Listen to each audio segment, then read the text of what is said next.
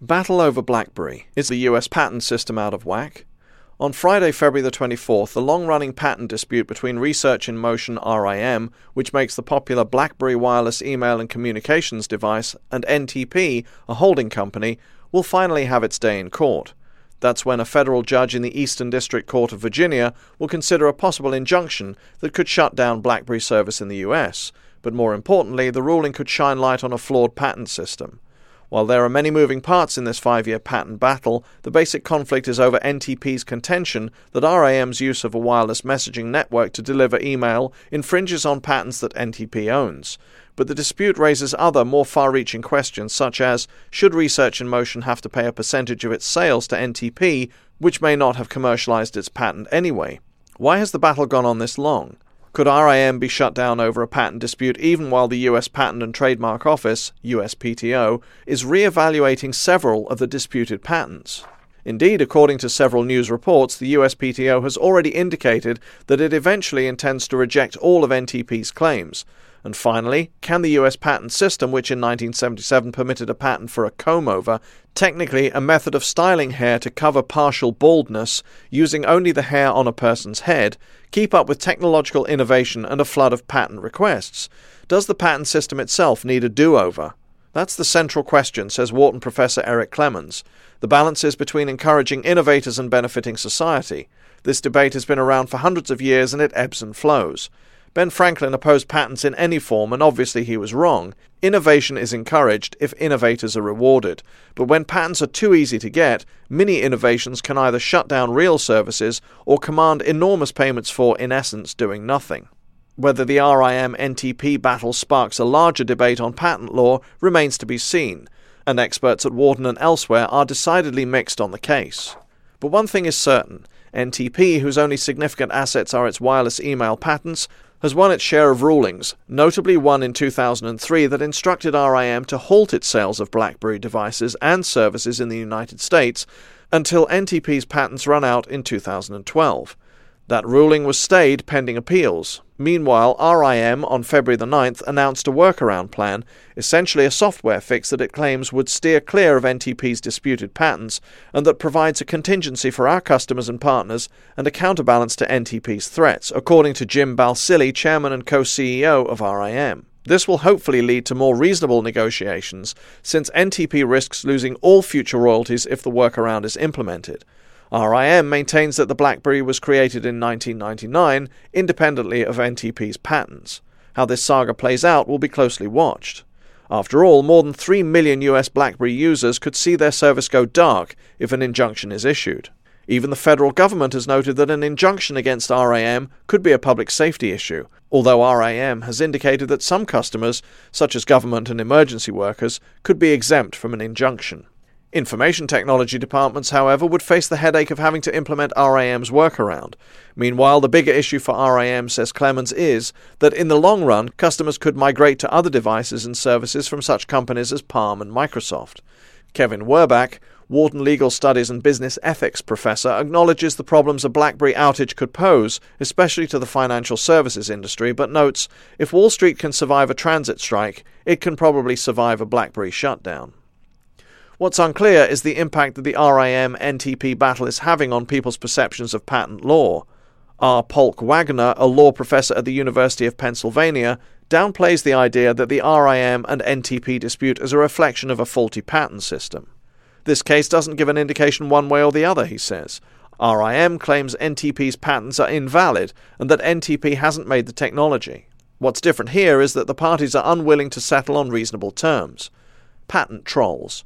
When experts at Wharton were asked about the RIM NTP dispute, the phrase patent troll inevitably came up. A patent troll is a slang term for a company or individual that acquires vague or overly broad patents and then waits for an invention to emerge that may infringe on these patents. From there, a lawsuit is launched. The game is to demand dollars in proportion to the strength of a potential lawsuit, says Clemons. He suggests that RIM could have settled with NTP many times. In fact, the two parties announced a $450 million settlement in March 2005, but the deal unraveled a few months later. Meanwhile, NTP secured patent licensing deals with RIM rivals Nokia in June 2004, Good Technology in March 2005, and Visto in December 2005. By refusing to settle with NTP early on, RIM may have simply guessed wrong too many times, says Clemons. Settling now will be expensive. The patent troll issue is one of the main problems with the current system, Clemons adds. Regardless of the merits of the NTP RIM case, we are all now very aware of the power of a patent, even in the hands of someone who never intended to do anything with it except wait for someone to make it operational and then sue. Wagner doesn't buy the patent troll argument. NTP has every right to enforce its patent, says Wagner. If the patent was so terrible, the courts would have claimed it invalid, but at every stage it's been upheld. In that context, NTP isn't a patent troll, a term he says rings hollow because one person's patent troll is another's freedom fighter. Is NTP, he asks, really any different from companies like IBM, Intel, and Texas Instruments that hold a large number of patents and enforce them from time to time? David Callahan, a partner at Chicago law firm Kirkland and Ellis, suggests the problem with the patent troll label is that it is thrown around loosely. In fact, anyone being sued over a patent issue claims the opponent is a patent troll. There are simply more individuals asserting their patent rights and investing money in lawsuits, says Callahan, who in 2004 successfully defended Amazon against IPXL Holdings, which sought $50 million in damages and argued that Amazon's one click checkout infringed on its patent for an electronic fund transaction system. Beyond the obvious needs of the Patent Office for more examiners, more specialized skills and greater access to public knowledge, fixing problems like patent trolls and murky lawsuits, gets increasingly more complicated, says Werbach. Some bad patents are being granted, and some companies are taking advantage of legal uncertainty to essentially impose a tax on innovation by threatening patent litigation. Yet not all companies that seek to enforce patents, even those that acquire the patents from the original inventors, are patent trolls. Patents mean different things in different industries. For example, pharmaceutical and semiconductor companies use patents in radically different ways, even though both depend on them. Electronic searches. Regardless of what happens with RIM and NTP, patent disputes won't be going away anytime soon, says Thomas Lee, Wharton Operations and Information Management professor. The biggest reason our system is based on first to invent instead of first to file, and in information technology that can be problematic. Another reason for more disputes? It's easy to scan patents and find potential conflicts, Lee adds. If you went back in history, the patent system hasn't changed. What has changed is the fact that you can now do electronic searches. The data was always out there, but now you can sift through it. That changes the dynamics. And given the fact that a patent was issued almost 30 years ago as a way to prevent potential conflict over the decidedly non tech comb over, it shouldn't come as any surprise that more complicated technological advances can get bogged down in disputes. Patents were originally developed to make information broadly available and to spur development, says Kendall Whitehouse, Senior Director of Information Technology at Wharton. An obvious example it takes many years or even decades to develop, test, and bring to market medicinal drugs, which can then be easily cloned by other companies. Patent protection gives pharmaceutical companies the incentive to develop new drugs, which is a good thing. But when someone has a simple idea or a basic insight, which would have likely come along anyway, I'm not so sure it's good to allow it to be controlled by one person or company, whether it's a method for hiding your balding scalp or Amazon's one click purchase scheme. You have to wonder how is the world a better place by granting patent rights on ideas such as these? Is this spurring innovation or retarding it? Callahan, however, says that worries about patent law's effect on innovation are mostly an academic concern. Why? For now, there's no evidence that innovation is being choked by an overtaxed patent system. To truly hurt innovation, the patent system would have to be dramatically changed, and that's unlikely.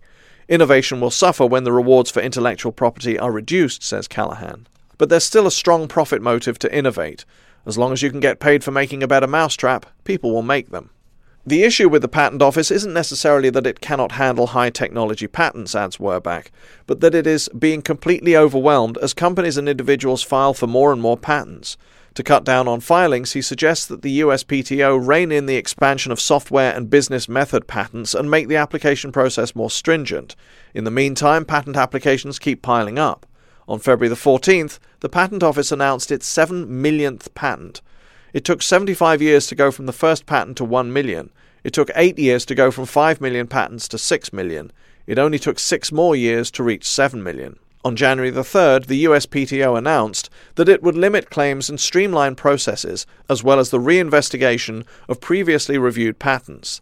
The USPTO estimates that a third of the 355,000 new patent applications in 2004 were previously reviewed patents that had been refiled with only limited changes to the claims or sometimes with the same claims that the USPTO had previously rejected.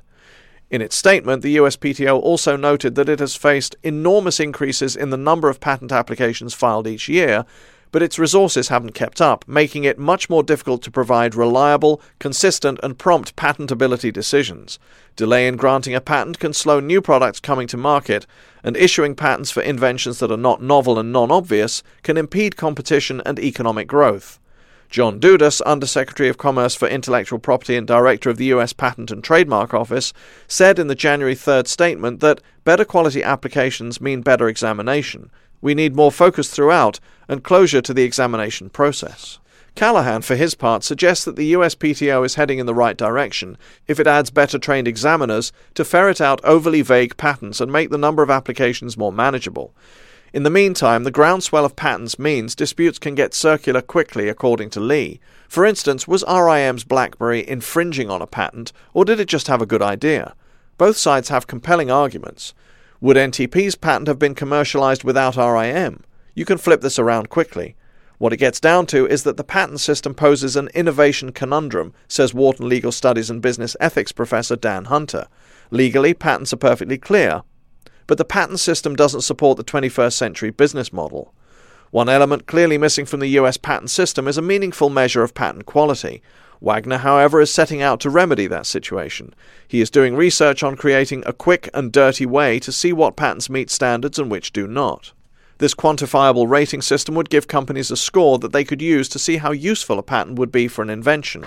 Some obvious factors would be looking at whether a patent is novel and whether it creates a technique in a non obvious way. Other factors include questioning whether a patent creates a leap ahead in technology and analyzing the depth of detail provided by the patent applicant. The ideal is to use reasonable data and weight factors to get a ranking, says Wagner. Wagner notes that his rating system wouldn't be used in litigation, but could enhance efficiency in the patent system. If such a rating system had been in place a decade ago, RIM could have foreseen an NTP dispute on the horizon. RIM could have looked at patents and asked, Are those worth worrying about? We don't want companies to make mistakes figuring out which patents are and aren't good when they are investing their money. Although the scoring system would come in handy, Wagner says he's just starting the research on what will be a multi year ongoing project. Time to settle. The RIM and NTP patent dispute is magnified by the positions of the two companies in negotiations. RIM has everything to lose its service and customers, while NTP on the surface has nothing to lose. If it can enforce its patent, it will get a big payday. If it loses, NTP is in the same position as it is today. The threat to shut down BlackBerry is NTP's best leverage, but on the other hand, NTP cuts off its own licensing revenue stream if it kills BlackBerry's golden goose, says Werbach. NTP wants RIM to make piles of money as long as it's under an arrangement where NTP gets a significant chunk of it. Given the positions of both RIM and NTP, the experts agree that the two parties should and probably will settle. While it's natural for RIM to want to keep all of its business earnings, NTP won't get anything if it shuts down RIM. No one wins. Another reason the two parties will most likely settle is that whatever the courts rule, appeals are likely to drag the bickering out for years. Whatever happens on February the 24th, it would be three years before anything becomes final, says Wagner. At the end of the day, these two parties have to settle, and since they have almost settled before, the judge is going to put the spurs in them to do that.